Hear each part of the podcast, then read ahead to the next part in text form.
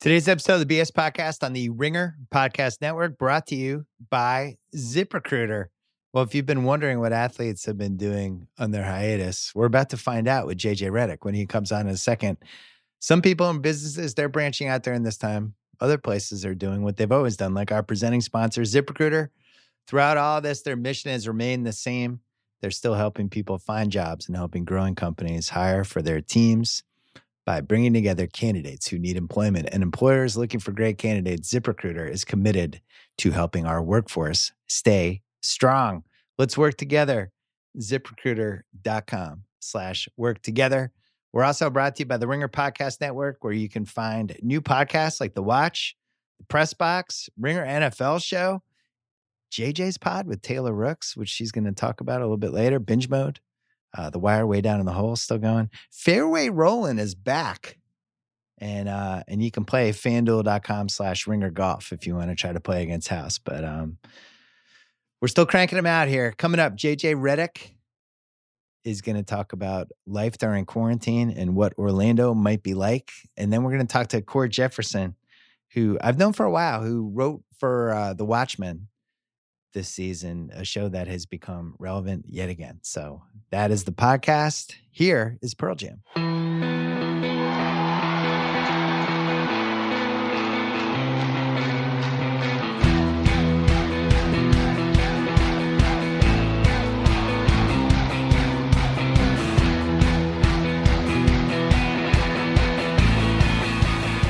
All right, JJ Redick is here taping this uh, late Thursday afternoon. He hosts a podcast with Tommy Alter for the Ringer Podcast Network, where they've had a lot of good guests during quarantine, especially. I've been thinking about you because you're a man of routine. Yeah. Some people who are men of routine uh, have not enjoyed the quarantine that much. You're a man of routine who also needs to practice his craft. What have you been doing? What is your what is your what's racing through your brain these last three and a half months? I mean, I, I guess I'm in the same boat as as most people. Um, you know, there's so much uncertainty, um, both in people's personal life and in the in the world at large. I mean, it's just there's there's a general angst and anxiety I think hanging over everybody every every day. And so for me, what's been really important is is finding gym access and being able to go play basketball for an hour every day. It's I actually said this to the guy who's been working me out here in Brooklyn, but I said this to him today. I was like, I feel like I've gotten better in the three and a half months of quarantine. Like I've I've worked my ass off in my on, on my game. Yeah. Um, and I've been conditioning. I've I've ran a ton. Uh, since we came back to Brooklyn, I haven't ac- had access to a weight room, so a lot of the the body stuff is just body weight stuff. But um, I think there is no routine in quarantine, especially for me who has a five year old and a three year old. So the my only sort of like solitude and and and sort of escape is that is that hour on the court, just going super hard, um, you know, playing basketball.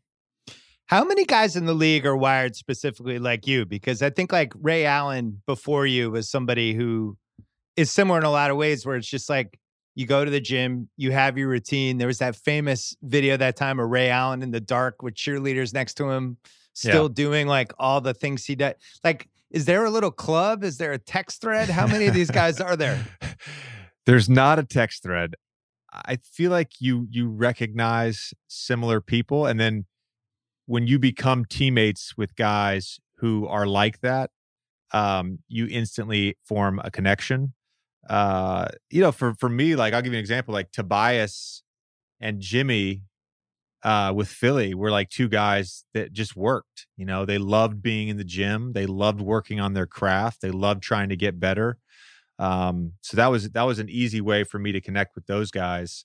Um, and then and then it's funny, I get text messages all the time from young guys in the league, and I get a lot of post game interactions from young guys they'll you know during the game they'll be like, "Hey man, can I chat with you after the game?" And you know I'll find them after the game and they'll ask me about a conditioning routine or my shooting routine or my off-season workouts. I actually had a young player today text me asking me this, you know, all these questions about what my off seasons look like.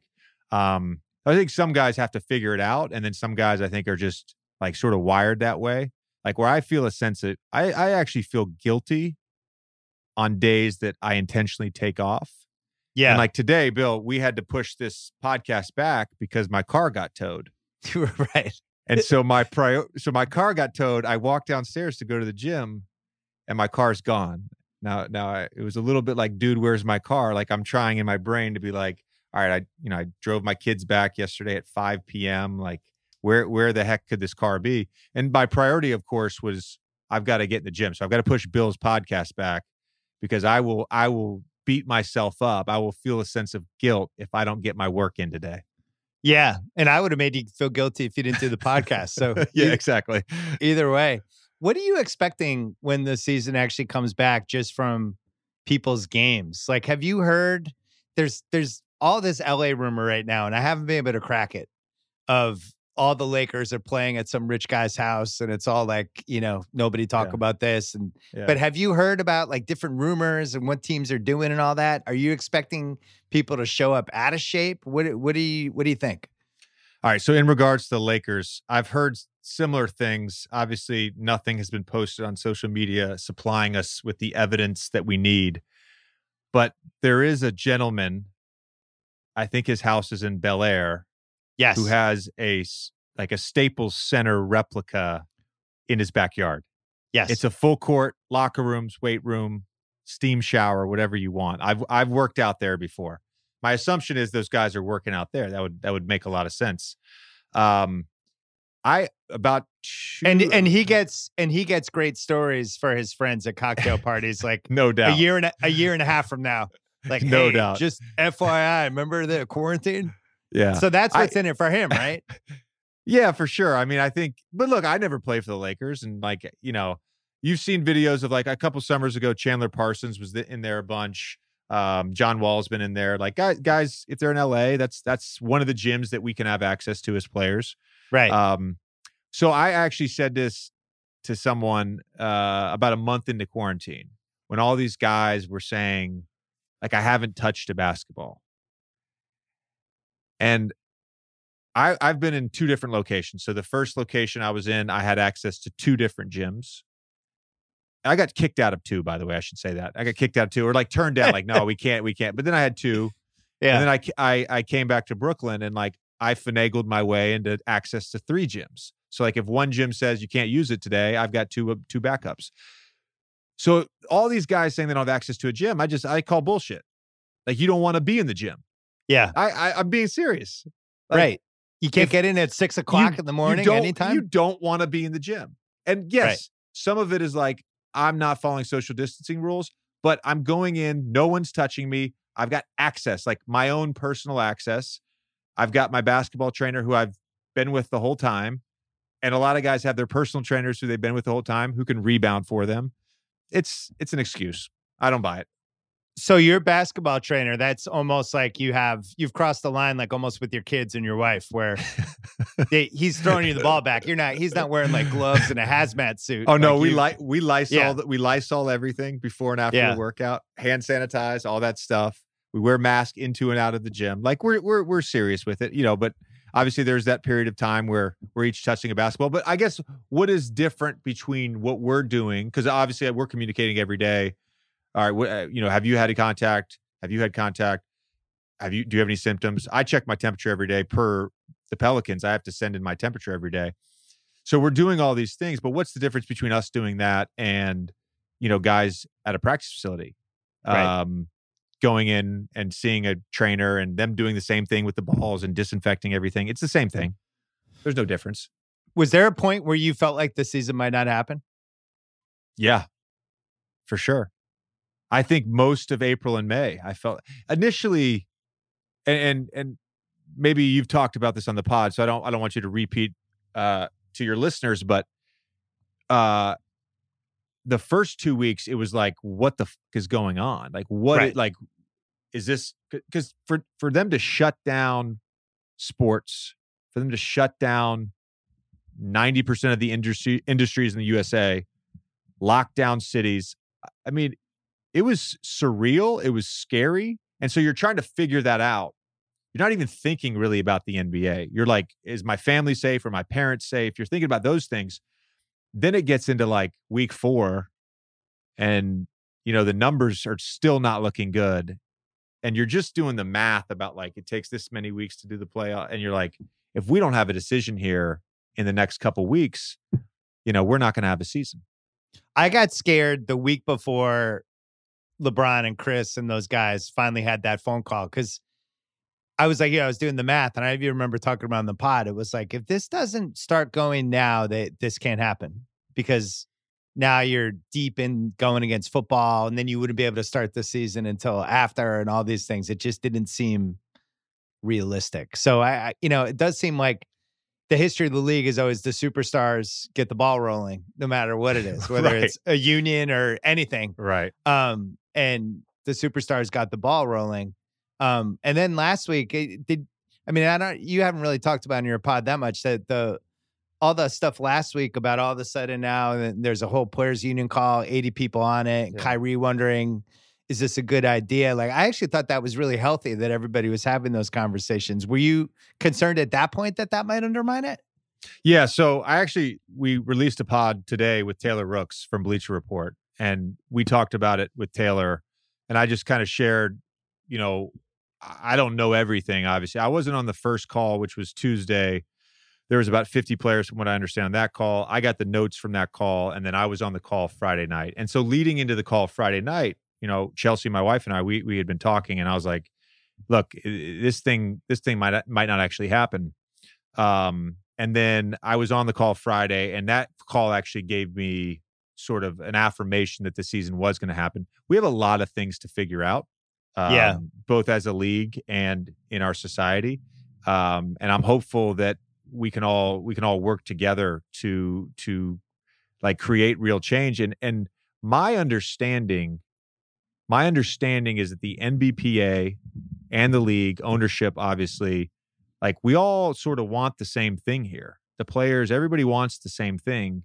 Um, and so it, it's it's really about keeping open lines of communication so that we can really put some policies in place and really invest in some some uh, some areas where we can we can change some things. And it does seem like if you use the platform correctly, it will be the most powerful way to get a whole bunch of things done. And if they can figure out all that stuff in the right ways, it's going to work. I, I I I've said this privately. I don't know if I talked about it the other day. Like I have I have zero problem with a guy saying he doesn't want to play for any of the reasons that are out there. Whether it's COVID, whether it's being away from their family for 2 months, or whether it's this uh, social justice movement. I don't have a problem with any of it. If you don't want to play, if you're not comfortable playing, I get it. This is not what we signed up for. Yep. These circumstances are not normal to play NBA basketball. So I get all of it. Um, my, my I, I, one of my concerns with not playing in general is if we do not play, and we we we're obviously that would be a huge statement from our players. It would be a, it would be a topic of conversation for a number of weeks. But as you start getting into September and October and November, the conversation is going to be about football in late August if they still have it, the the Republican National Convention. And Maybe then the people na- going back to school. maybe people going back to school, maybe a second wave, and then the election. The election is going to eat up 80% of media coverage in the fall. So Yeah. if we if we don't play, there's there's a chance we've missed a real opportunity. Taylor Rook said something on my podcast. It's not just about wearing a t-shirt though. It's not just about doing something during the national anthem or saying something in a post-game interview. We really have to work with the NBPA and the league on on figuring out actionable things that we can do to help. That's what it comes down to. We have to do something beyond just tweeting and talking and wearing t-shirts. Not going to not going to be enough. Well, now that they've finished the 133 page guidebook that was like the size of Lord of the Rings, and they know we're at the hotels. Congrats on being at the yacht club, by the way. Um, the, Listen, uh, I I I I don't want to brag. I don't want to brag. corner suite. I've been breaking news on my podcast. Okay. It was like three weeks ago. I I spelled it out on my podcast what the formula was going to be. This is like eight Yeah. days before they voted. I You spelled did. it out, and then and then I think uh I think it was the maybe it was the Pat Connaughton podcast. I gave the three hotels we were staying at. I knew the three hotels, which didn't come from the PA either. That was from another source. I'm breaking news on my podcast, Bill. That's all I want to say. That's it's all I a wanna say. JJ a JJ bomb. But now that we have all this stuff settled and everybody knows, all right, here's what's happening. Here's when the, we have the whole schedule, all that stuff. Yeah. Now it seems like they could spend the next couple weeks figuring out, all right, how are we going to use the platform? Yeah. What are what are the five things we want to achieve here? Yeah. I think what's what's unique about everyone being in Orlando at the same time is even when we have our NBPA meetings, whether it's at All-Star break or the summer meetings, the turnout is not always great. You're never going to have this amount of NBA players in one place at one time. Like Yeah. there's a real opportunity to have conversations, to come forward with a coherent, cohesive plan to present and and get get actionable items on the table that we can actually do. And, and to me, that's that's a huge opportunity because doing conference calls or tweeting or DMing or texting, like it, I don't know that it gets it done if it if it's face to face and in person. And by the way, uh, on every conference call, uh, Shams is on it. So there's there's media members on it. I mean, He's he's pretending he's it. a small forward. I mean, I literally got off that call and I'm like, this mother, he's he's verbatim, Bill, right. verbatim. I said to Chelsea, like, I'm looking in the corner of my screen right now and it says recording, and like the call is getting recorded. Like, you know, Yeah. it's, I don't know. Shams. He figured it out. He's using he's probably assuming somebody else's identity. Yeah, I think uh I think they'll be able to figure out a lot of stuff in the lead up to when you guys get there. One thing that fascinated me though, the Patrick Beverley tweet about Mm.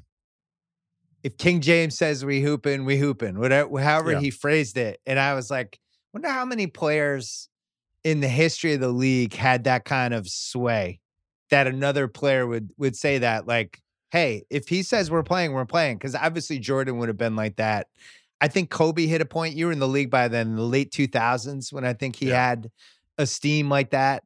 Um i think magic and bird together and magic by himself i think were like that. Other than that not really. But do you feel that way? Like ultimately lebron is going to decide what happens here? Yeah, I, look, you have to you have to consider the fact that there are so many players at different stages of their career. And so if you look at the young guys, um, maybe they need the money, maybe they just want to play, maybe they're trying to prove themselves, maybe they're trying to get into rhythm, maybe they're trying to set themselves up for the next contract. Like a lot of these guys, they want to play. That's not to take away from the fact that they are all about the social justice movement, but they're maybe a little more motivated to play. If an older player says we're going to play or we want to play, they're going to follow that. I remember, you know, during the lockout being on some of those calls. And when KG would talk or Kobe would talk or Paul Paul Pierce would talk, like their words certainly carried a lot of weight to me Yeah. and and framed sort of my own thinking for sure. Yeah, that makes sense. Plus, the guys hit a point where most of the guys in the league grew up watching them, which I'm sure is a weird dynamic for LeBron in general, right? A lot of times he's yeah. competing So that's what, I was, against. that's what I was going to ask you about as a as a historian of the game. I think there's a there's like a level of respect for LeBron. Like everybody wants to compete against him and wants to beat him, but there's a level of respect, and not just as a basketball player. I mean, the guy's off the court Yeah. has just been a monster, a monster. He's done it right, and there's a level of respect for him. Going back, let's say 2000s, 90s, 80s, do you think that there's that level of respect, or is there a little bit of hatred and jealousy? Because I don't sense that from players towards not maybe from the from fans, but there's not that sense of jealousy or hatred towards LeBron that maybe there was for superstars back in the day. So it's interesting. One thing he's in terms of terms of service, I think he's like one of the three oldest players in the league, just for careers. Right? He's been in the league since 03. All the guys from that class, except for Carmelo, are gone. And I, I think so he's just been around for two decades.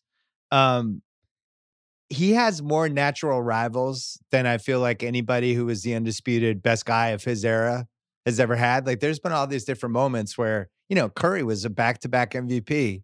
Durant went toe to toe Durant, yeah. Durant, yeah. two straight finals and, Yeah. and outplayed him. And then you go back to 2010, 11 range, like Dirk outplayed him in a series. So I don't, I, I think the respect comes from the total package more than the that guy kicks our ass. Because do you like, do you really think Kawhi doesn't think it, whether it's true or not? Kawhi goes to sleep at night thinking I'm the best player in the league. Might not be true, but I don't think he feels like LeBron's better than him. So I think that's the difference with that. You agree with that or not? Well, no, I, I, don't disagree. I think a lot of players go to bed saying I'm the best player in the league. Whether it's rational or not. Yeah, I mean, or guys are like, "Hey, I'm I'm top five. I'm top five.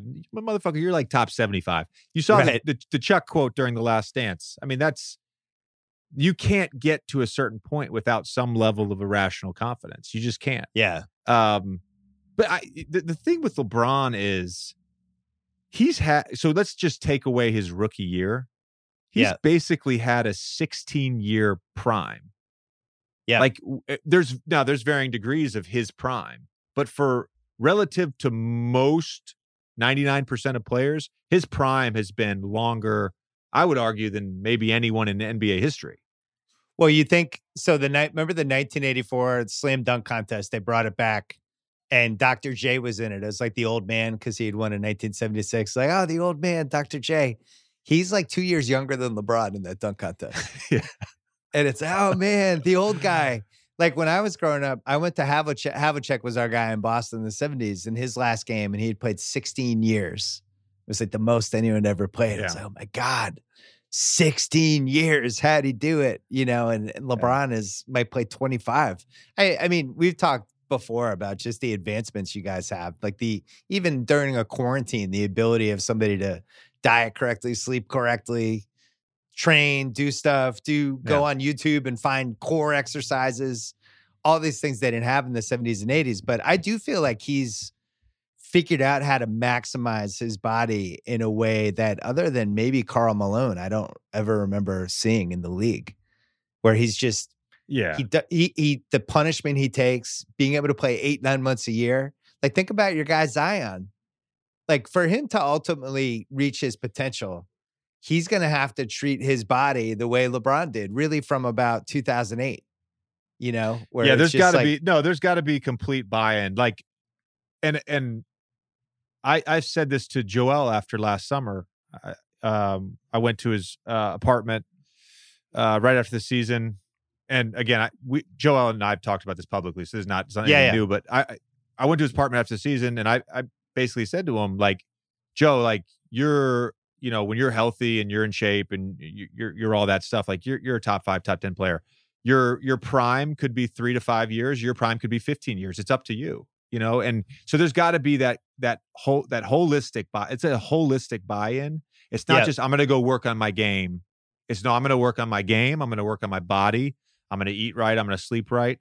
Like i i learned it i learned it my junior year of college and obviously when you're 20 at the time when i'm 20 it's not necessarily a lifestyle but you start developing these habits and then by the time you're like 24 25 like it's just your lifestyle like you you go to the gym and you you work on your body and you work on your game and you eat right?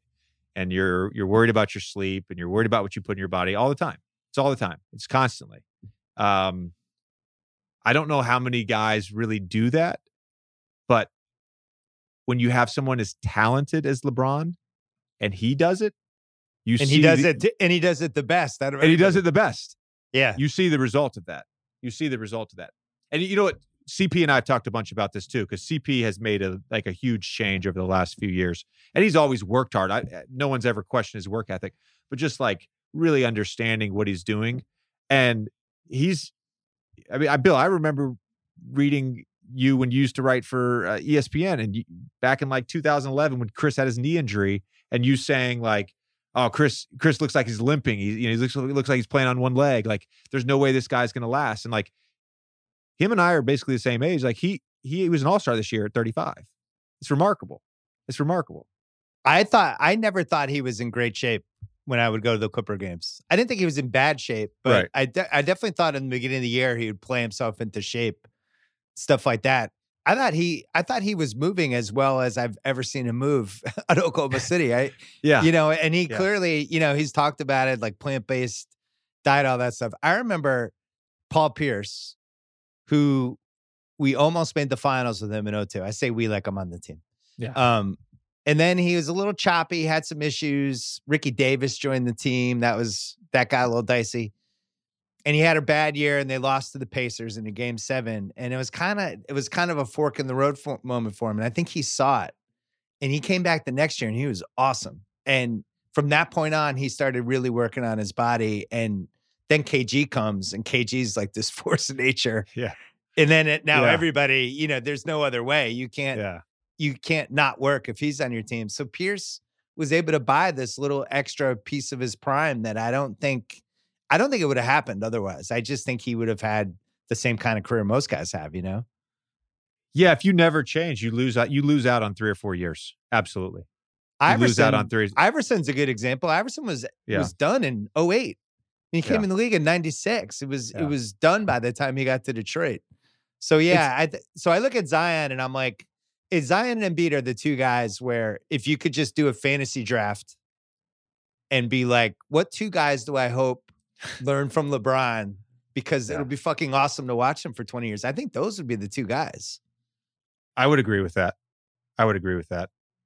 What's The- what's been your impression of Zion, by the way? I, I don't think we've talked about it on the pod. You got to spend a year with him.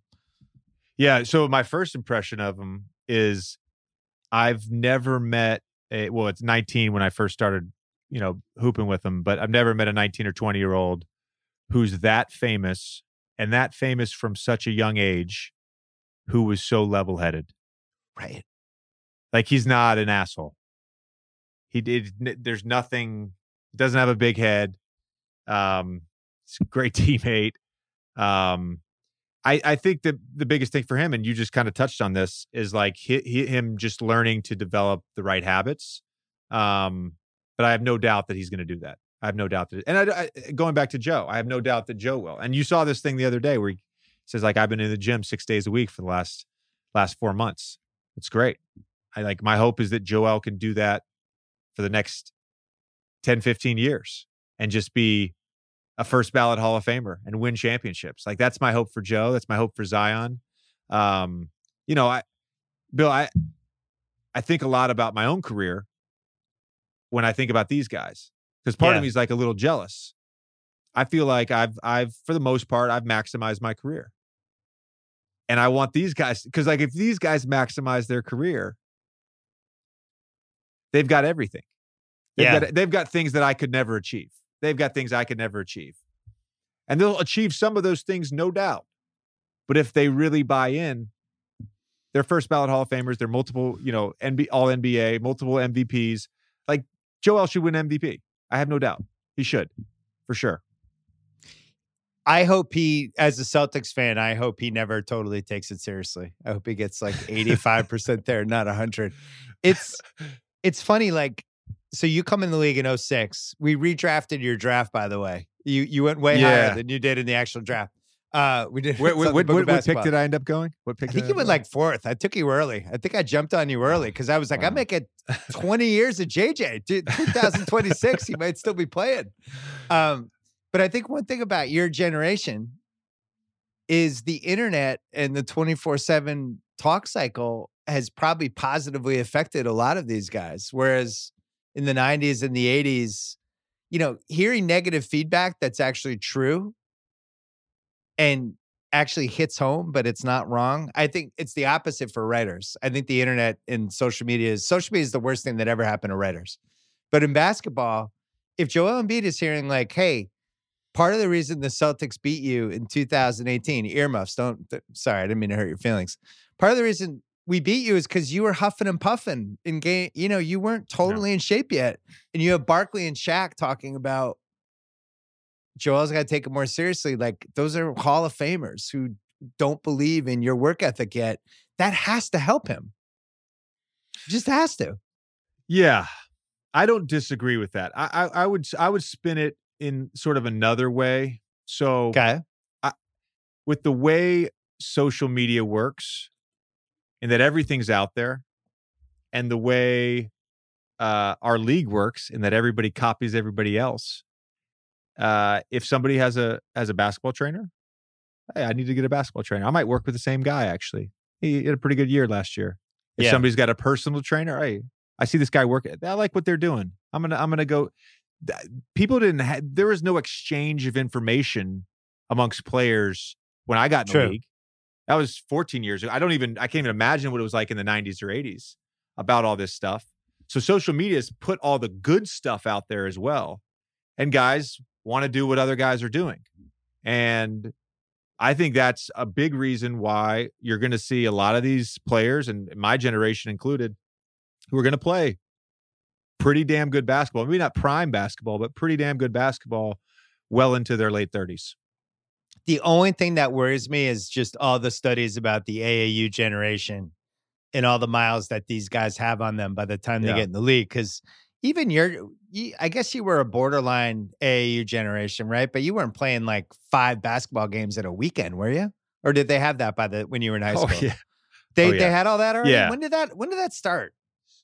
oh man i so maybe I, that's good. So I knew it. I knew it all right. through high school. I knew it all through Yeah. high school. So I started. So I was, I was 14. I just finished my freshman season. I was 14.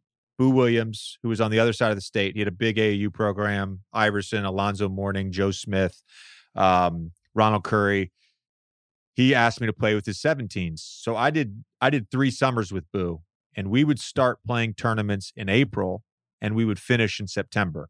We Oh, so there goes that theory. we would usually only play one tournament in August, but the entire month of July, we were somewhere. June was always like USA basketball camp, five star camp, uh, Nike camp right around July 1. And then you'd go to Orlando and you'd go to Peach Jam. And there was a tournament in Staten Island. There was a tournament in Portland. So we would play, yeah, three months. And yeah, you'd be like, I joked with Andre Iguodala last year, but like we we played them in the national championship my last year playing AAU, played them in the national championship, 17 and under. He played for the Illinois Warriors. And I think it was like our 11th game in six days. It was our, Oh my we had a- God. the national semifinals were at 8 a.m. The national championship was at 11 a.m. Like we, we just, we just would play, play, play. You go play, play, play. And I, I shot like four for 18. Part of that was he was a really good defender, but also, Yeah. I mean, by that time of the tournament, I was just gassed. I had nothing left.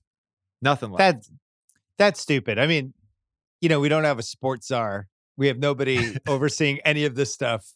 And this is like a classic reason why you need a sports czar. It's like, hey, this is a bad idea. 11 games in six days. Bill, this is going to happen though. There will be someone who's going to do this. I actually have a buddy who's who's pretty involved in these sorts of things. He's he's involved with actually overtime, but this is like his big pa- passion project right now. He's doing it with a couple other people. They're trying to find the right person to oversee this, but we we need to actually look out for these kids. We actually we have to look out for these kids. We're we're doing them a disservice for sure. My daughter's soccer team, they our coach is like pretty diligent about because you could have these tournaments where you play eight games in four days, or you know, like just Right. you're you're just doing double headers Yeah. and it's like 90 degrees. You're in like Las Vegas. And yeah. and we had a couple of those when she was 10 and 11 and like the second game like it's like is my kid gonna keel over is this is it, how is this hope everyone's just kind of wobbling around like a maniac are you speaking of kids are you bringing your kids what's going on what's the plan orlando are they is everyone coming Well, they can't come. I mean, they can come if we make it to the conference semifinals. No family. that's the only so That's not the only until, time. No, not, so once there's eight teams left of the 22 conference semifinals, that's when family can come.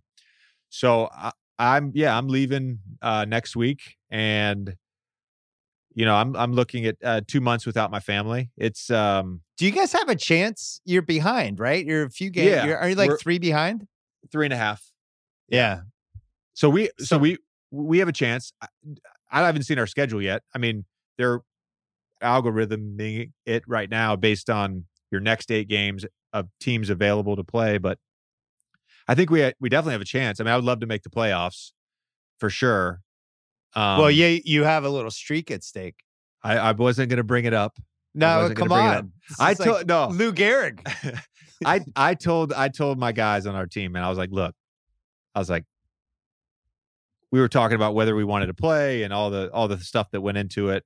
And I said, my playoff streak in this in my decision about whether I want to play or not play is completely insignificant. Like in the Right. scheme of the world, it's very insignificant. I have other motivations of why I think we should play. That is so far down the line. I mean, I, and I told him like I could I could do the next two months with my kids swimming in a swimming pool in the Hamptons, or I could be Right. sequestered at uh, the yacht club in Orlando, Florida, in 102 degree heat with 100% humidity. You know, basically with all dudes playing basketball. Like, I, I'd probably rather be with my kids. but that was a big thing we said was, you know, if we and I know Dame came out publicly and said this too was, look, if we are gonna if you're gonna put us in a in this in this bubble, we want a chance to be able to actually feasibly make the playoffs. If you give us Yeah. that chance, hey, we're all for playing. And then Aldridge was like, I'm getting surgery. I'll see you guys later. it's really acted up. Gotta talk to the doctor. I uh every year there's one team that for a variety of reasons, the first 55 games underachieved injury, usually injuries. Yeah. And then in the last 20, 25, you're like, oh man, it'd be fun if they were in the playoffs. And it was so monitoring you guys, client. I remember texting you a couple times, like, oh man, look at this. Yeah. It would be fun to have you in because I thought at full power, you were clearly one of the eight best teams. I- would agree with that. I would agree with um, that. When we're when we were all healthy, I think we're I think we're one of the eight best teams. Now, look, the way this schedule shakes out and the the rule with you got to be within four games uh, of the eighth seed, like we have a lot of work to do. And I think the interesting thing about Memphis is everybody's just kind of underestimated them Yeah. uh, throughout the season, and then they just kind of like they just hovered around 500. They never really hit a point where they broke. You know, there's obviously Portland, San Antonio, SAC, Phoenix, the, every all these teams in the mix. the Memphis gonna- thing killed me because Yeah. we have their we have their pick. Oh And it's yeah, like, really? That's Really? You guys are you guys are gonna have a winning record this year? We're sitting on this pick for seven years. I forgot John about Morant's that. like good immediately. I forgot about that. so who was the best team you played this year, by the way? The best team, Yeah. man. Um, I, I I would say. I mean, I would say it's it's Milwaukee, Lakers, Clippers. Those three. I mean, I I, I the the team I love, by the way, the team I love is Toronto. Mm. I love Toronto. I love their team. I love the way they play. Um, I Great just, coach. yeah, I love it. I, I love it. It's amazing that they were able to shrug off the Kawhi thing and kind of patch his numbers together and still do their thing. And then the Lowry, you Well, know, they had ta- they had injuries too. yeah, They had a bunch of injuries. They just kept winning. Yeah, I'm excited to see my team again. I really I missed my guys. It was really getting attached. Tatum, Brown, Marcus Smart. Oh, we had Kemba. All of a sudden, then it then it's over. All right. Um, we can listen to your pod. Are you? What's your podcast schedule going to be? People are asking. What do you? They, once we get toward the season, you have to shut it down No, absolutely not. Okay. Absolutely not. So we'll- we'll- Zoom Zoom's been good for you. You it's, Zoom's it's Zoom's been super easy. It's super easy. It's super easy to get on somebody on a Zoom call. Um, I so we have we- we're doing a recording next week with uh Win Butler from Arcade Fire. Uh, he's become a buddy of mine. He lives down in Yep. New Orleans. We've been trying to get him on the pod, so he'll probably be the last one we do before we get down to the bubble. I may do one in New Orleans during that little 10, 14 day period where we're we're not practicing, but we're practicing. I'm not sure what what's happening. And then, um, yeah, it, the podcast is going to be all behind the scenes stuff. Uh, we'll have some players on from other teams. Um, and it's, you know, we, we've actually recorded a ton of episodes and I think they've all been really relevant. And, and, um, lately we've, we've done a bunch of stuff like with Jamal and Malcolm and, and today with Taylor Rooks, where we're talking about the issues going on right now. And, it's just important to hear from them. I, I mean, that's the biggest thing. The, they have such good perspective on things, and um, I've actually learned a lot just in listening to those those three guests. the other thing we forgot to mention about uh, Orlando is it's going to be Tamper Palooza 2020. all these dudes together, all these potential free agents, or a year from now, free. I can't even imagine what's going to happen. It's going to be wild. I'm bringing There- my stick. I'm bringing my sticks down there. I'm I'm I'm gonna play some golf, and so I'm I'm wondering who else is gonna who else is gonna bring their their clubs down, and and and will there be some action on the course? I well, really Curry Curry Curry's will bring them. Curry for sure. But he's not coming. Curry's not coming. Oh yeah, you're right. Iguodala so is coming though. I- Iguodala. Um, Curry might come anyway for the golf if he knows Willie, he's gambling. Willie Green, golf. Willie Green will will bring him. Although he's a he, you know he's with Phoenix as an assistant. I just don't know many dudes that play golf anymore. Like it's not a thing. When I got in the league, everybody played golf. Really? Yeah. I, I probably, thought like probably half my team in Orlando played golf. Half. I would say I I would know one other dude on my team in New Orleans that plays golf. Frank Jackson. Which which guys on Orlando played golf? Arroyo, uh, Pat Garrity. Pat um, Garrity. I um should have guessed that one. Jameer. I can totally see him out there. Not Dwight. No, Dwight didn't play. Not Dwight. Can't imagine him out there. I, I can imagine the the foursome behind him getting annoyed because Dwight's on the on the green, like not leaving and messing around with the flag or something, and then them just hitting into him. I'd have a hard time believing that Dwight could take golf seriously. I have a real hard time believing that. all right, JJ, good to see you. Good all luck. Right. Uh, good luck in Orlando. Good luck with the fam. All right, thanks, Bill. All right, we're going to talk to Cord Jefferson in a second. First, Whoop, a fitness wearable that provides personalized data and insights on how recovered you are, how much sleep you're getting, how much stress you're putting on your body over the course of your day, whether you're active, whether you're trying to improve your health. It will help you build smarter habits.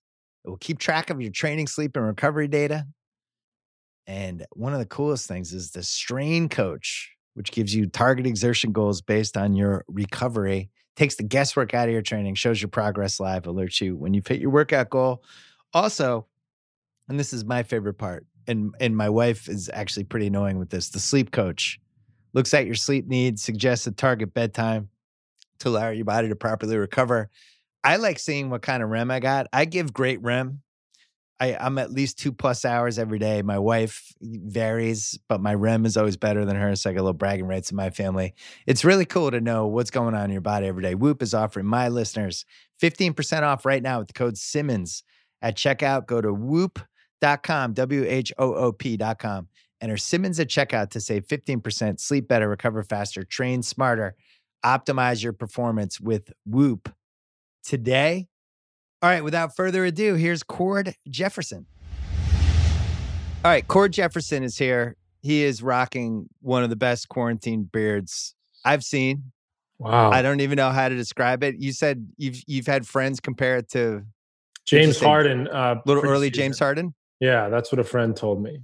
Yeah, but this is you know it, it's getting pretty long. I was not expecting it to be this long. I think that if I keep it going, I could do maybe Frederick Douglass for Halloween. That's maybe a new goal. it's it's impressive. I wish I could grow one. Mine just like grows out of my neck. It just makes it look. Eventually, it just swallows up my chin. Um, we've known each other for a while through mutual friends. Yeah, and I want I want to start with the Watchmen, but then go into your whole journey because I, I think one of the things that's interesting about you is I just know knew about you, and at one point I was like, Cord's moving to LA. He's going to take a, a shot at TV, and it it's your whole journey is really cool. So I, I want to save that for later. But the okay. Watchmen, um, which is about six seven months out of when the season finale was, and then all the stuff that's happened in the country the last few weeks. Yeah. Um, what what what is our perspective now in that show and how it ties into um to where we are in 2020 as somebody who works on it and who can look at it objectively but was also so intrinsically involved in the actual show yeah, I, I think that. so I've had a lot of people recently reaching out to me, friends and stuff, saying like it's crazy how prescient Watchmen feels. Like it's insane that that was seven months ago, and it feels like you guys predicted so much. And I I say that I think history is prescient. That that when you're writing about Black people in America and you're writing about Black history, um, and you're writing about police violence and you're writing about white supremacist violence, you can kind of set your watch to the fact that that's probably going to happen again in America. And so I think that, um, yeah, I don't think that we were pressing. I don't think that we predicted the future. We didn't have some crystal ball in the writers' room. It's just we were talking about history, though, and American history um, history is prescient. Like the the things that you the things that you um, you know uh, the things that we were touching on are just things that have been uh, complaints from like my parents and my grandparents and my great grandparents and, and issues that, that people have been dealing with as long as there were black people in this country. So um, it is, you know, the mask stuff is crazy. Like, like I'll, I'll, admit that that's a that's a crazy coincidence. But as far as the the the, the, the sort of themes of the show, um, I think that a lot of them just just exist because we're in America the mass thing, I don't even coincidence is not even a good enough word. Um, yeah, it's wild. You know, we ran Victor Luckerson wrote a piece for the Ringer two years ago about Tulsa, and I took AP history in high school. I was a political science person in in in college. I was a that was my major. Felt like I knew a lot of stuff, I I'm kind of embarrassed by how little I know about some of the stuff, and that was a perfect example. That piece it was like, oh, I'd kind of heard of that, and then you read that piece, like, oh my god, I didn't do it, know anything. Um, it would seem like one outcome potentially from this year is going to be people really doubling and tripling down on the history of some of this stuff and and how important it is. Um, yeah. Did you know? Did you know the Tulsa story? Like intimately before you even worked for that show or before like Victor wrote about any of that stuff? I didn't know about it intimately by any means, but I definitely knew about it. I'd heard about it. I, I remember um, hearing about it sometime in my childhood. Um, and not that not that I studied it deeply. I, I certainly probably didn't. I, I, grew up in Tucson, Arizona, and Tucson isn't great on sort of like civil rights education or anything. So right. I, I, I would likely not have uh, heard about it in school. But you know, um, because Tucson was a, a, pretty sort of a pretty sheltered environment as far as it comes to diversity. Um, my my parents tried to make sure that I was uh, steeped in a lot of Black history at home. So uh, you know there was a lot of movies and TV and documentaries and books about Black history um, in America. So I came across it sometime then, but I hadn't really. It wasn't something that I paid a lot of attention to until we were in the writers' room, and Damon said he wanted it. He wanted to uh, use it somewhere in the season. It took a few weeks, I think, for us to decide that it was going to be the opening of the pilot. But uh, yeah. uh, Damon came in and said he wanted that to be wanted that to be a focal point of the season. And I, you know, I didn't realize how few people had known about it until the next day. And a friend sent me a friend sent me one of those Google Trends graphs and just like how like the overnight from Sunday at like 10 p.m. when the right. episode aired to like Monday morning, how how much the the the Google searches had spiked for Tulsa massacre was insane. Was it weird working on this show knowing that it might be a one and done? That no. there's one story you're telling and then that that could be it. There is there is because most TV shows now, they're trying to keep it going for as many seasons as they possibly can. I, I think he probably learned from Lost. Maybe don't think that way. Just do your best season. Right? Exactly. I, exactly. Like I think that I mean, there's so much content now. There's so many TV shows. There's, uh, I think that, I mean, you're now seeing six episode seasons. Fleabag's doing a six episode season, just like basically a three hour movie. Um, yeah. You're seeing like p- people do eight episode seasons, nine episodes. I mean, Watchmen was nine, an odd number um, I think that people I'm ready. I'm excited for a time in which people just do that. People just pull the plug when they feel like it's time to pull the plug. I worked on The Good Place also, and I'm, i came onto that show in season two. And I remember Mike Schur saying in season two, like, I think this is a four season show. He knew from sort of basically the first day I started working on there that he didn't want to drag it out to eight, nine, ten seasons. He just wanted to make four seasons of a show and say what he needed to say and be done with it. I think that, you know, I don't want to name names, but I think we can all probably name a television show that probably should have ended a couple, two, three seasons earlier than it did because it felt like by the time you get to the end, by the time they actually go off the air, you're, sort of scraping the bottom of the barrel. Um, and I think that it's it's great for people to start deciding to pack it up when they when they feel like they want to pack it up instead of being canceled or just dragging it out for the money. Yeah, it's funny. TV shows are almost like athletes. They have to have that one season where they don't have it anymore to realize they shouldn't have it anymore. It's funny because exactly. I know Mike obviously, and his favorite show ever is Cheers. Yeah. Cheers is a show that easily could have ended after season five when Diane left. Yeah. Like it had a natural out. And then they kind of reinvented it show and it became like a real true sitcom. Yeah. But the first, especially the first three years, the, the reason it's still one of my four or five favorite shows ever is it wasn't a sitcom. It was a show that was funny, Mhm. you know, and it was really human. And they would go in some stretches like two, three minutes without a laugh. And so it reinvented itself. And it's almost like there's two separate cheers in my mind. Yeah. But I'm with you. Like, it, uh, it's really rare for a TV show to just kind of drop the mic. And I think the other thing was, and this is why I didn't watch The Watchmen right away, is I'm just not a comic book guy. Uh, I'm I'm just kind of out. I'm I don't I think I I'm not into that whole universe. Me neither. I I kind of I kind of blame it for ruining movies in a lot of ways because it just seemed like it was the cheap way to just get people to come to a theater. yeah. And it feels like that show reinvented the genre to some degree in a way that now I'll be interested to see where it goes with comic book heroes and the kind of themes that they can really get into now. You know, I think Joker did that too.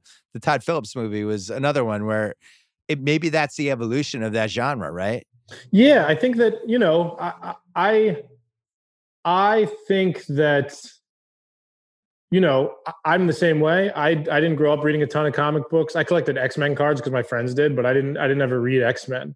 Um, and so, you know, I've read a like a very small number of comic books. I've read American Splendor, which isn't really like a superhero. I've read uh, Black Hole, which is another weird comic book. Um, and then I only read Watchmen after Damon first uh, emailed me and said he's thinking about doing the show, and, and he asked me if I would be interested. And so I went out and bought Watchmen immediately, and then read it pretty quickly and loved it. But it wasn't something that I grew up with as uh, sort of obsessing over the way that Damon did. Damon read all those. Damon read all twelve issues of that comic when they came out with his dad. Um, so he was like super, super um, uh, steeped in it by the time by the time we got to it. So, but but I think that the thing that immediately I found compelling about it was that it was genre, but it was genre that, that felt really grounded. So it wasn't just like, you know, superheroes and um, like like flying into space and, and battling aliens and stuff. You know, it it felt like it felt like it was hyper political. It felt like it was incredibly grounded in real world issues and real world themes. And it wasn't just, you know, Superman takes on the like Lex Lex Luthor and then sort of like saves the day. It just felt much more grittier and, and interesting and complex than that. So you wrote the sixth episode, which Yeah. was kind of the famous episode for a lot of reasons. One, it's fantastic. Um, Thank you. it also does a tiny twist. I don't want to look, there might be some people listening, I don't know, who haven't seen the show yet. You can get it on HBO Max. Statute of limitations. episodes. I feel like statute of limitations at this point. It's okay. To Yeah, well, we'll give away this one. you make the decision, uh, you and Dave and everybody else, that you're going to reveal Hooded Justice. And in in in comic book circles, this was a big deal. yeah. This was uh, going behind the curtain in a way that you guys, especially if it doesn't work, is an all time backfire and people are just completely out on the show. How scared were you of this might not work backlash versus knowing that this was the right thing to do? incredibly scared because I, mean you know the watchmen the original text is so hugely beloved by comic book people and by alan moore fans uh, rightly so it's it's it's amazing but you know to to take it so so already it felt like dangerous waters to even try to to take it on but then to take this sort of central figure uh, of this of the watchmen story and unmask him and say not only that we unmask him, but also say that his identity is that of a of a black man. Um, while while everything in the book suggests that he is um, he's white and perhaps this this German bodybuilder, uh, it sort of like flies in the face of a lot of of a lot of tradition. And so, you know, that episode has a lot of big swings in it. I- remember I remember Damon uh, when I said when I sent him my draft. Damon said to me, he said. Uh, if this episode doesn't work, I think we're really screwed. so it's like it was just Right. like the, so much pressure on it from the beginning, and I was like, God damn! I, I, I mean, it's, it's a heavy lift, but I think that if we can pull it off, it will be great. But um, it was, yeah, it was, a, it was a ton of big swings that I, I, I, I think they worked out. I hope other people do as well when they watch it. Were you on Twitter that night as it was happening, watching the reactions, or you don't you don't want to do that to yourself? No, man, I didn't know. That's like uh, down that path lies madness because I I was sort of the person I, I kind of would probably become addicted to that. So that the night that it aired, actually, I was in New York traveling for uh, for uh, Thanksgiving, and I um I made a friend go with me to dinner. We went and saw that David Byrne show on Broadway, and then we went to Yeah. dinner, and there was no phones allowed. So we just we just didn't look at our phones for for like four or five hours while we just bounced around, and then I finally allowed myself to. And you're just wondering what you deep down you're just like, I wonder what they thought. Yeah, exactly. I wonder what's I was- happening. exactly, but I just didn't want to be. If I if I allowed myself to look at it, I would have just been glued to my phone, freaking out. Well, you know, I think for that show to really work and to resonate in a real way, especially when you're taking comic book material that everybody already feels like they know, you kind of have to take a swing like that. Like you could do it conventionally, but then the series is just going to come and go, right? You have to take a couple giant swings and hope they work. Do you feel like Damon was at, you know, he's the guy's had a lot of success. Do you think he's at that was at the point of his career where he's like, if I'm doing this, I'm fucking doing it. I'm, you know, I'm pulling Yeah. it from 25. I'm I'm just going for it. Yeah, absolutely. I think that um, you know, I think that's the way that Damon does everything. To be honest, but, but Yeah. I think that I think that this in particular just felt like he, I know for a fact that he was incredibly terrified to do this to do this show just because he loved it so much. So it's like taking this thing that you find really pure and that you love and and and appreciate, and on top of that, it sort of like holds a lot of emotion for him with his dad because his dad is now passed and it's something that he and his dad fell in love with together and shared when when they were when he was alive. So I think that Damon was was incredibly nervous about going into it. But I think that you're right. I think that at a certain point he said, um, "If I'm going to do it, I'm going to do it, and I, I'm going to take a lot of big swings. And if I fall flat on my face, then then so be it. But I might as well do this." And I think that something that you said earlier is correct in that like we are now so inundated with superhero stuff. Like it's like so like it just feels. So I, I agree with you. Sometimes it feels like superhero is just like the the culture at this point. Like every movie is a superhero movie. Every successful Yeah. movie, at least, every TV show is a superhero TV show.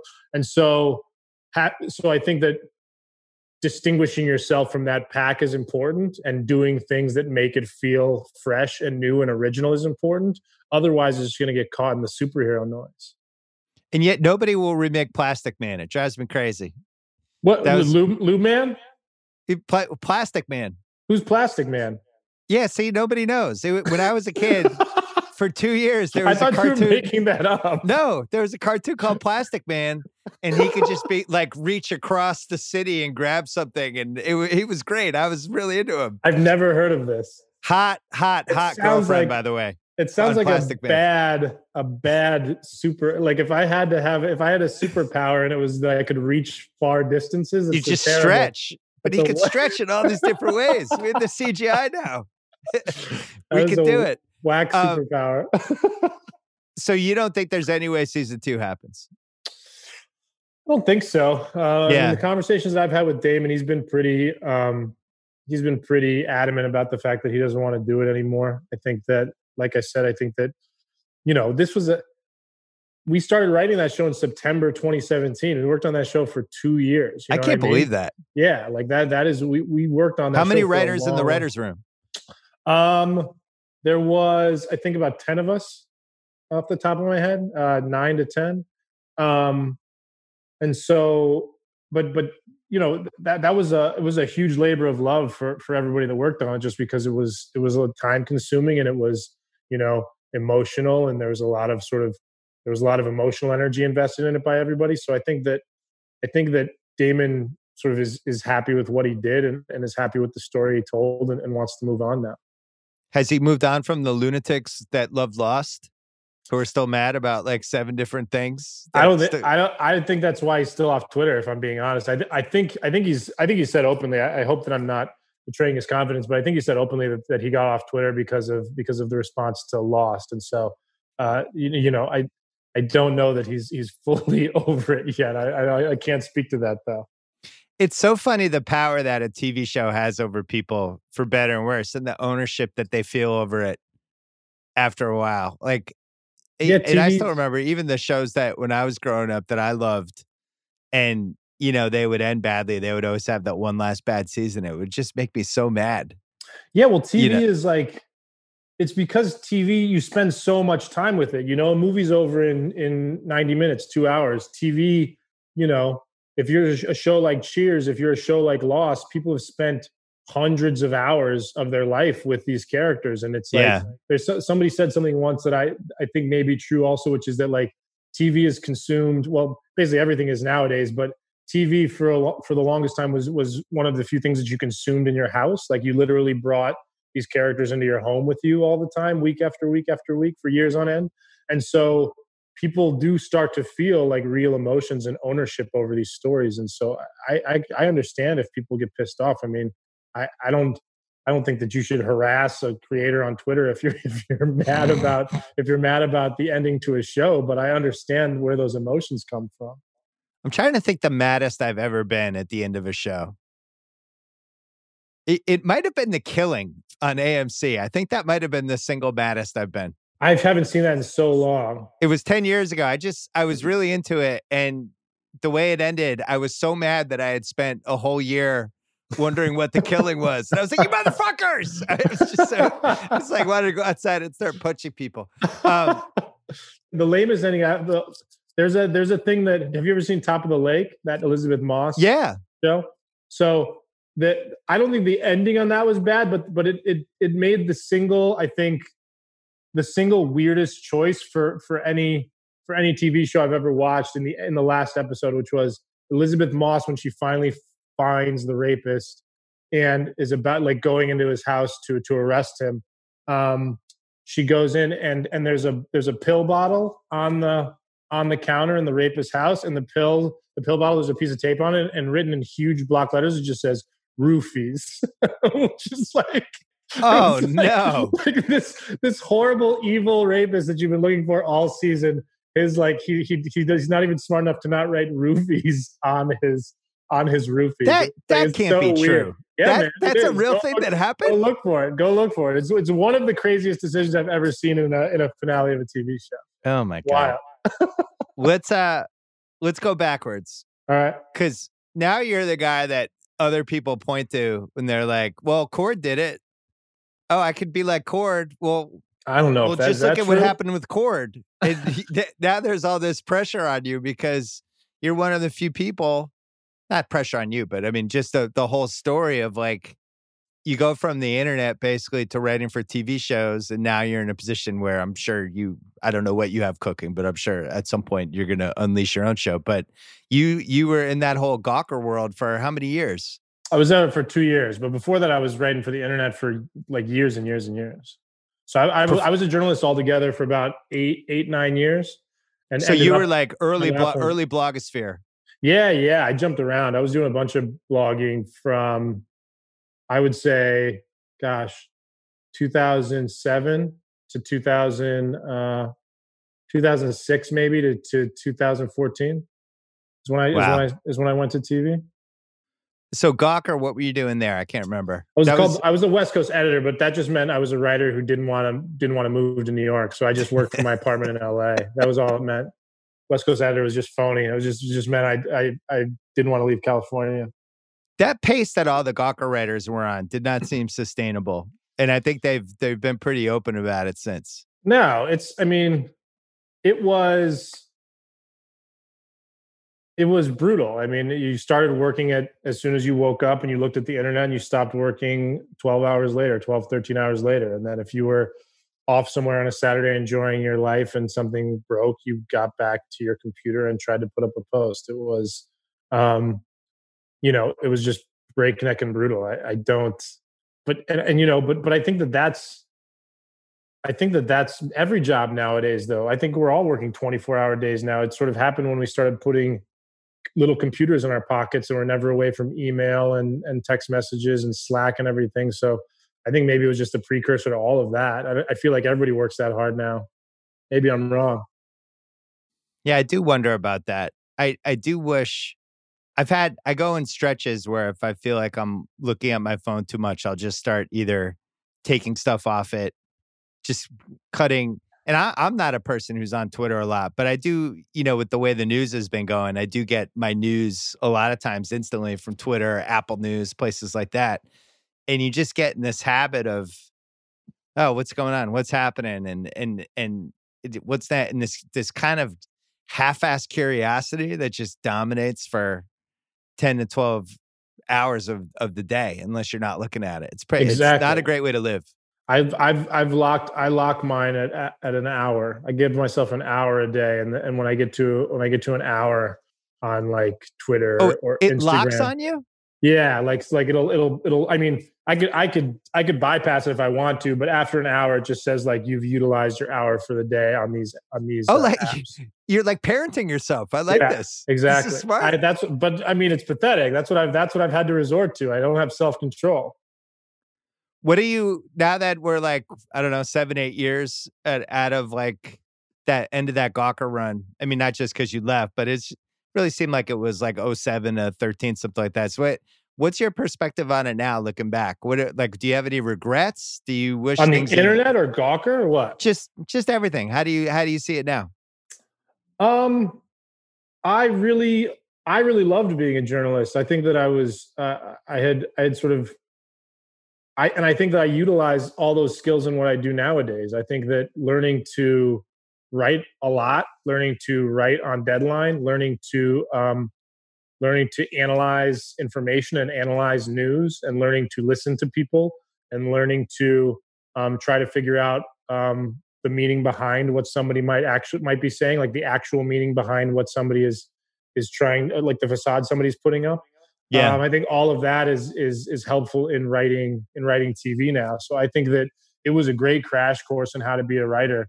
I um, I could never go back to that pace nowadays. I think it just took a lot out of me emotionally, and uh, because by the end too, I was just writing. I was writing a lot about race and politics in America, and if I was doing that right now, I just I just feel like it's you know it's brutal, man. It just takes a lot out of you, particularly when the news is like this and this bad.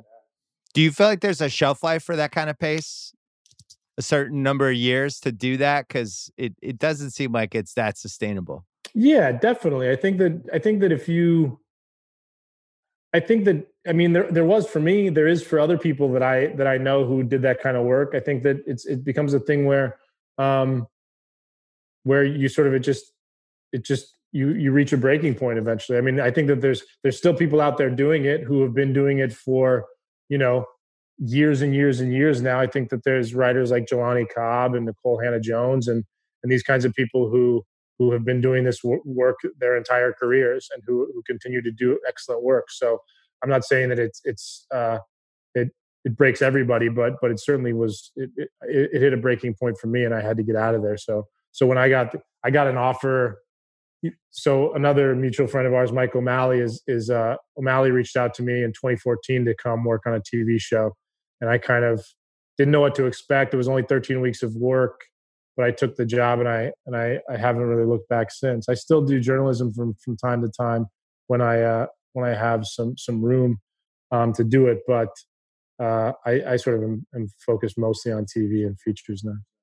I remember in 2001, and I'd had my old site in Boston for a while, like four years, and I was just constant every day. No, no way out. Like there was only one way to do it. I'm trying to bring people to me. I'm not attached to anybody.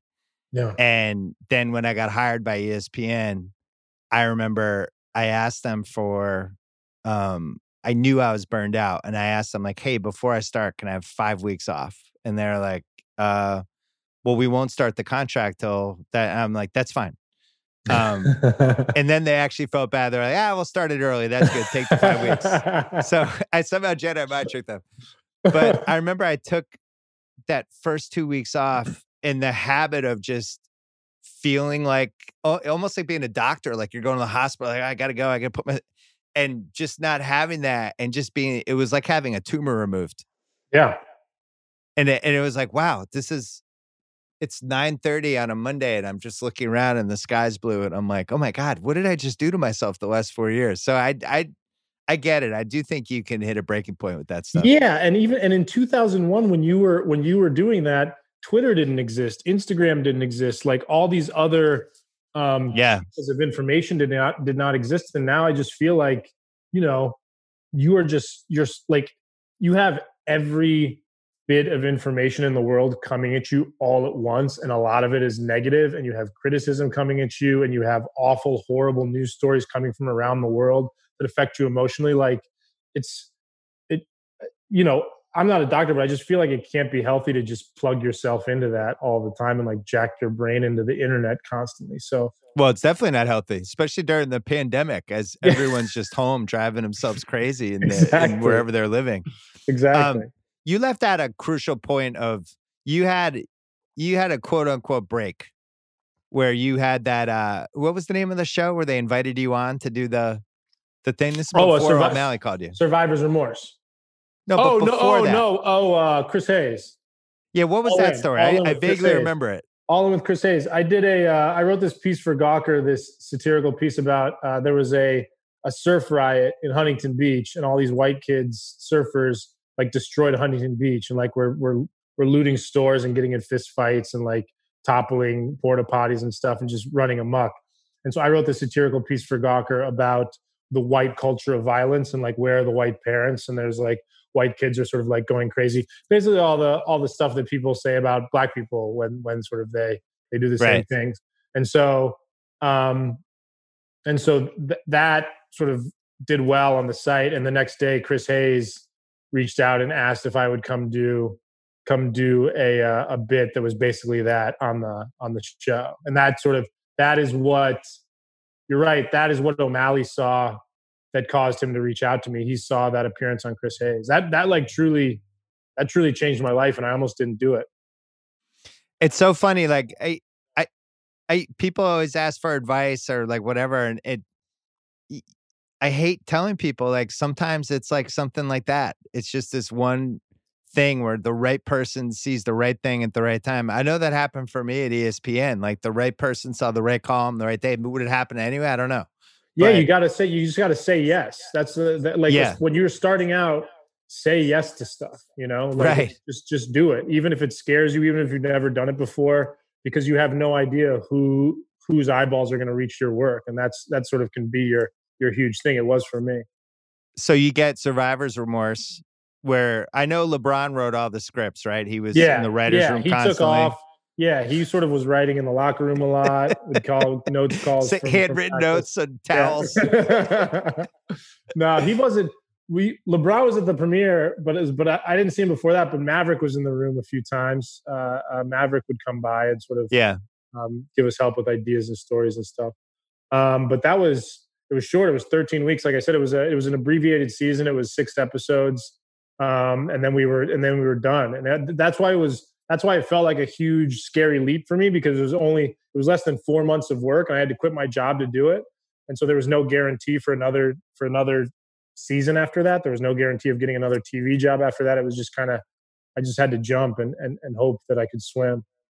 You took the you took this big swing yeah but the big thing is you you didn't have the wife and two kids being like hey where are we going what's yeah. happening yeah exactly so the lesson exactly. is don't get married yeah. Um, and then what was next? Wilmore? Wilmore was after that, but Wilmore was like seven months later. I took it so so there was like seven months of just general meetings, going around town, pitching myself, um, trying to sort of dance for my dinner for executives. Didn't get hired. Didn't. Oh, get so you did the LA dance. Oh, you oh yeah, the man. LA meeting dance. The couch, the couch and water bottle tour, the famous. Yeah, you sort of go in and they offer you some water, and then they tell you to sit on the couch and you tell them all about yourself. I did that for seven months without getting hired. And then I finally got an interview with Larry. He was still working on Blackish. He was shooting his last episode of Blackish. And so I met with him on the set and we chatted a little bit. And he hired me to come. So I that was October, and I moved to I moved to I moved back to New York in December 2014 for that. Yeah. I happen to know Larry Wilmore. He might have a podcast on the Ringer yeah, Podcast I know, Network. I know, I know. Tell He's an awesome guy. what was he like as a boss? Just out of curiosity. Very, very, very um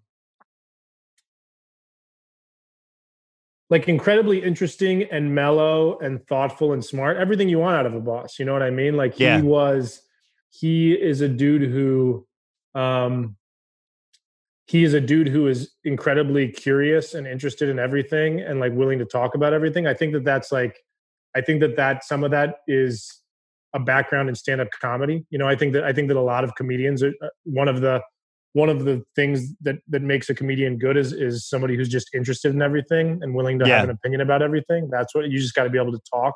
and come up with ideas really quickly and generate stuff. And so um, that he was that he was that kind of guy, but also you know very laid back and cool too. Like you never felt that that kind of that kind of job is incredibly nervous making sometimes because you have to do four shows a week and then on Fridays you're planning the show for Monday. So on a show like Good Place, you know, we we work for 8 months on 14 episodes of television. For uh 14 half hour episodes of television. For a show like The Nightly Show, you make 14 episodes of television in 3 weeks. And so it's like you just have the turnover is crazy. You're writing all all day and all night. When you're done with the show, when you're when you're done taping the show at like 8 p.m. the night before, then you got to immediately start working on the next day's show. Uh, the, the, the first meeting for which is like at 9 a.m. sometimes. Uh, so it is just like a breakneck pace, and it can be terrifying and a little frustrating, frustrating, and and um, feel like you don't have time to come up to breathe. But Larry never Larry never made it feel that way. He never felt tense or nervous. You never sort of he exuded calm when you were around him, which I think is incredibly important for somebody who's who's at the top of a show like that. Yeah, I, I describe my experience with Kimmel is that obviously I'm very familiar with the four days a week um, Yes. holding on for dear life. Yes. It's like being a baseball player, where it's a, it's a 162 game season, Yeah. and it's like you could have the game where you're like, I was four for five with two homers, and then 12 hours later you're playing again, and and the game before it just didn't matter at all. It's Yeah. like, guess what? Today's a new day, and you could have the shittiest day possible, and be like, oh my god, the world's ending, and then the next day you'd be like, yep, another show, and I think we we had so many people on that show who just hadn't done a show like that. All of us, we were just the the the way it would move day to day, week to week, the swings of it. You know, I think now it's like a, when when I'm sure that show now he's almost had it 20 years. I'm sure it's like a machine. But Oh, back yeah. then, back we- if we had a bad show, I, I felt like the world was over. You know, it's like oh my god, I have to put my lease of my car online and try to you know, and then you have a good show and it's like this is good, man. We're here for 10 years, and uh, Exactly. it's it's really there's nothing like it. The swings. it's terrifying, but also you know thrilling. I, but I also think that it's like a young person's work. Like I could never go back to late night. I could never go oh, back yeah. to. I could never go back to four shows a week. I think that you know the. I, in my mind, it's you know a show like John Oliver is consistently really good because John Oliver was like, oh, instead of doing the Daily Show model of four shows a week, I'm going to do one show a week, and we're going to have a season, and it's not going to be 52 weeks a year, and we're going to sort of like really dig down on issues and make something that's really, really good every episode. I think that that um, if I were ever to go back to a show like that, I would want it to be like a John Oliver type thing as opposed to a doing it every night, just because it's a grind, man. I think that you know that's it's no surprise that, that a lot of young people sort of populate those offices. Yeah. And then the good place happens. You get to work with Mike Schur, one of the all-time good guys. yeah I don't know if you know Uh, well, this, I was, likes I was on- yes. Oh God, please. I, do- I mean, the the the only the only time I've ever seen Mike Schur like actually angry was a baseball. Uh, was we it was we had a uh, we used to have a soundboard in the um, we used to have a soundboard in the in the Good Place writers room where sort of we clicked on different videos uh, that we would like we would set up like it's it's incredibly complicated but there was a bunch of we would set up a bunch of different youtube clips on the on the uh, bookmarks bar so you could just like if somebody said something you just click on a youtube clip and it would like go to Yeah. directly to the line that we wanted and mike had one i don't know anything about baseball but mike had one that was like uh, a, a boston red sox dude like hitting a home run or something that he really loved to go go to and somebody replaced it one time with a Yan- with a Yankees like a walk off home run where they beat the Red Sox in like the playoffs, and it was literally like the It was an like- act of war. yeah, it was it was truly. I believe Mike unplugged the computer and threw it in the trash. Like he unplugged he unplugged the monitor and turned it off and put it in the garbage can. He was so. They mad. probably did the Aaron Boone homer. That would be That's what it was. that That's would what it was. yeah. That's what it oh was. Oh my like the Aaron Boone Homer. Yes. Yeah. He was. Yeah, that's that's an act of war. That's an HR violation. Even though it's Mike's show, it's still an HR violation It was amazing. So so you get the good place and now you're like, oh, this is I'm actually now I have now have a resume. Things are gonna happen. Like that's probably when you start feeling safe, right? before I was on the Good Place, I did um, Master of None season two, and those Oh dudes, yeah, yeah. those dudes are how. So Alan and Aziz were super into. They they had worked with Mike for years, obviously on Parks and Rec, and they were so. Um, they just spoke of him so effusively and glowingly. I was like, if I ever get an opportunity to work with Mike, I'm going to do it. And so I worked on that until like August of 2016, and then in um, in November, December of 2016, I had an interview with Mike, and he hired me for Good Place season two, and I moved back to LA in January 2017 for that. I forgot you had a whole Alan Yang experience too. Yang man, he's great. Did you ever see him not dressed up or no? No, he's always he's always in a at least a blazer. All Yeah. like it's, it's not. I, I I rarely see him in a full suit, but he's always in at least a blazer. It makes me want to like. He's he's given me, um, he's given me a little bit of shame, and, and I feel like I want to start wearing a blazer places now too. But I don't know. If I I, want to have it in zoom him at some point to see if the quarantine broke him and he's just wearing a t-shirt, jogging pants like everybody else. at some point, month four, it probably had to have happened, right? I I I wouldn't. I mean, I I will tell you this. I saw him. I saw a, uh, a Zoom that he did uh, probably two months ago with some people. Yeah. and he was in still in a button-up shirt and drinking a glass of white wine from like a beautiful crystal. Uh, He's like a Burberry catalog. Yeah, it was amazing. so you had you had that, then you had the good place, and then you start working on the Watchmen too. Yep, went to Watchmen. I I went. I was uh I was at a good place, and Mike introduced me to Damon because they were friends. Because when Mike, I think they might have been friends before this, but when Mike was writing Good Place, he went to Damon to ask about how to do like a cliffhanger show because Damon was super Mm. famous for doing that from Lost, and and they started chatting. So um, Mike introduced me to Damon, and Damon and I hit it off, and so I went to Watchmen in September 2017. We started. I mean, those are th- that's a great list of people to work with. I feel Yeah. like you're ready now. I feel like you're ready for your own show. I mean, it. You put in the time. From your lips, man, from your lips to God's ears. We'll see. The the uh, I mean, I I do know that those those guys are like truly the best teachers that anybody could have. If you want to learn this business, I, I- feel. Give me like two lessons.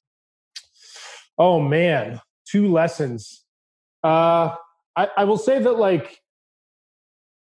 I will say that uh, a lesson from Mike that I learned that that I that I sort of take with me everywhere is just that Mike is is a normal human being, and that he Yeah. is he.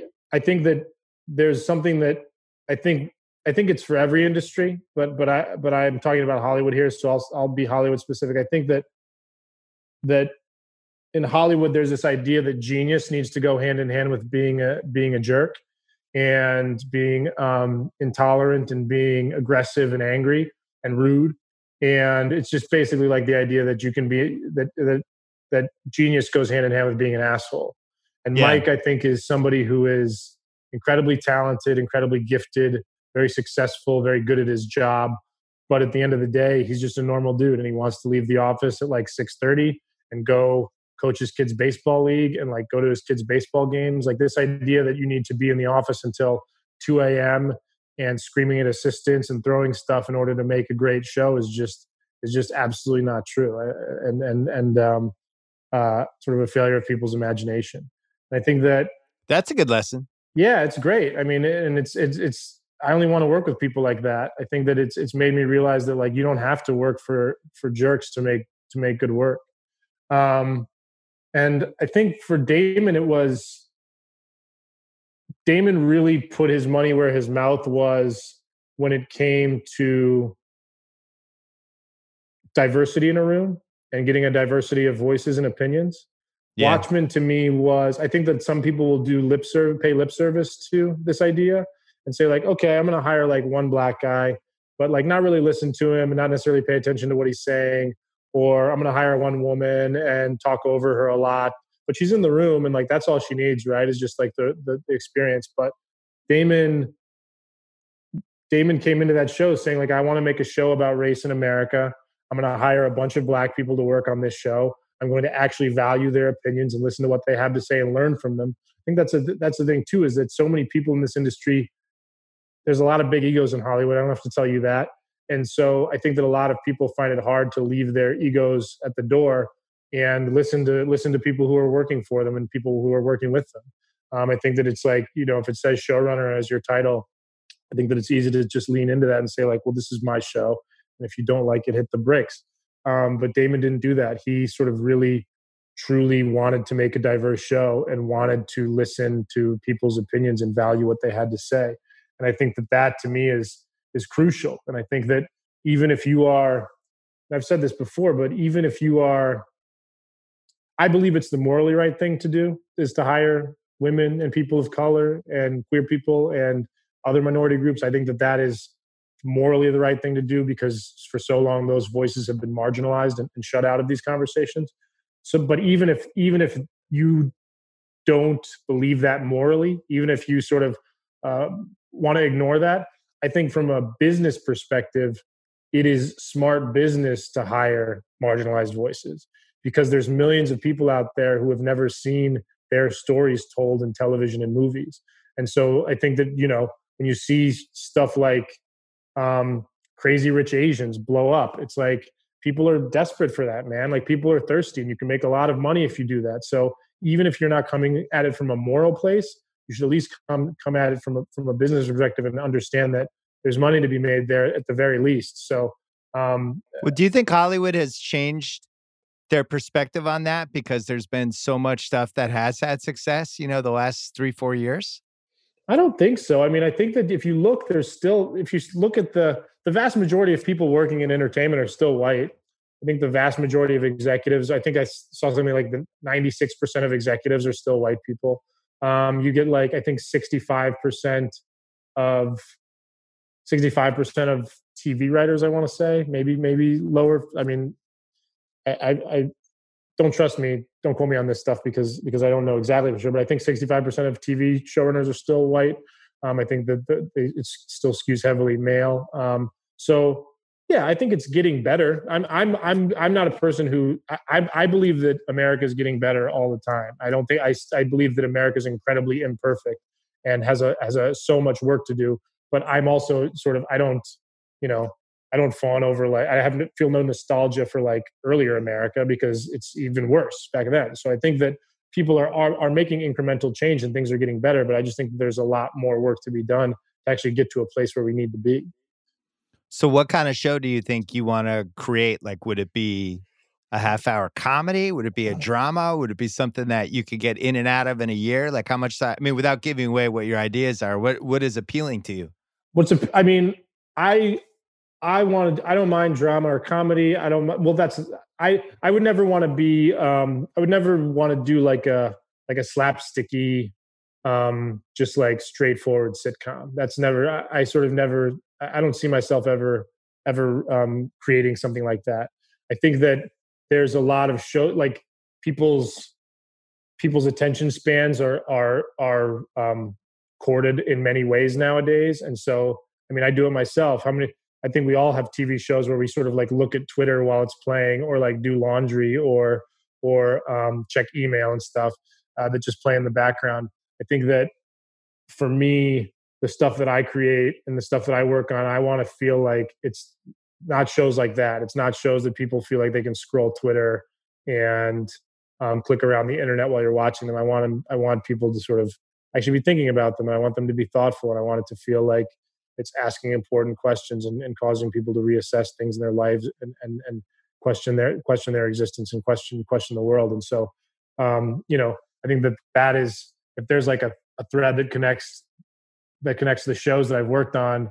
Um, I think it's just that it's that the shows feel additive and they feel like they're uh, doing something interesting and and causing people to reflect and be thoughtful more than just you know turn on and zone out. I'm not I'm not against zoning out. I have shows that I turn on to watch to zone out and not think about after a long day, but um, it's not something that I really want to write.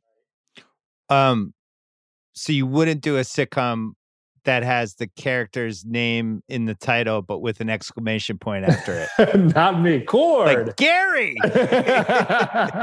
not for me. Not for me. I'm, I mean, would, I, more power to people who do though, but it's just not for me. Would you ever do a two-hour movie called Brunch with Ezra Edelman, where he just frowns at whoever the five people are and only ch- chimes in a couple I times and seems put out the whole time. I would kill for brunch with Ezra Edelman. Truly, truly. What was be that movie? My like dinner with Andre. I was just gonna say my dinner with Andre, my dinner with Ezra, my brunch with Ezra. Yes. You bring it's him eating with six people and he's just completely unimpressed the entire time. but then you make him laugh twice and you feel like it was a complete win. yeah. I love I love Ezra's energy. It really would every time that I've been at those brunches, it wakes me the hell up because I you never know. It's great. He I those are my favorite people Yeah. because the energy they have, some people don't know how to prep. But to me, it's like that's those are the best. Because if Yeah. you can make those people laugh, it's like winning the World Series. Exactly. And if you can get them, it's the it's that's that's where you want to be.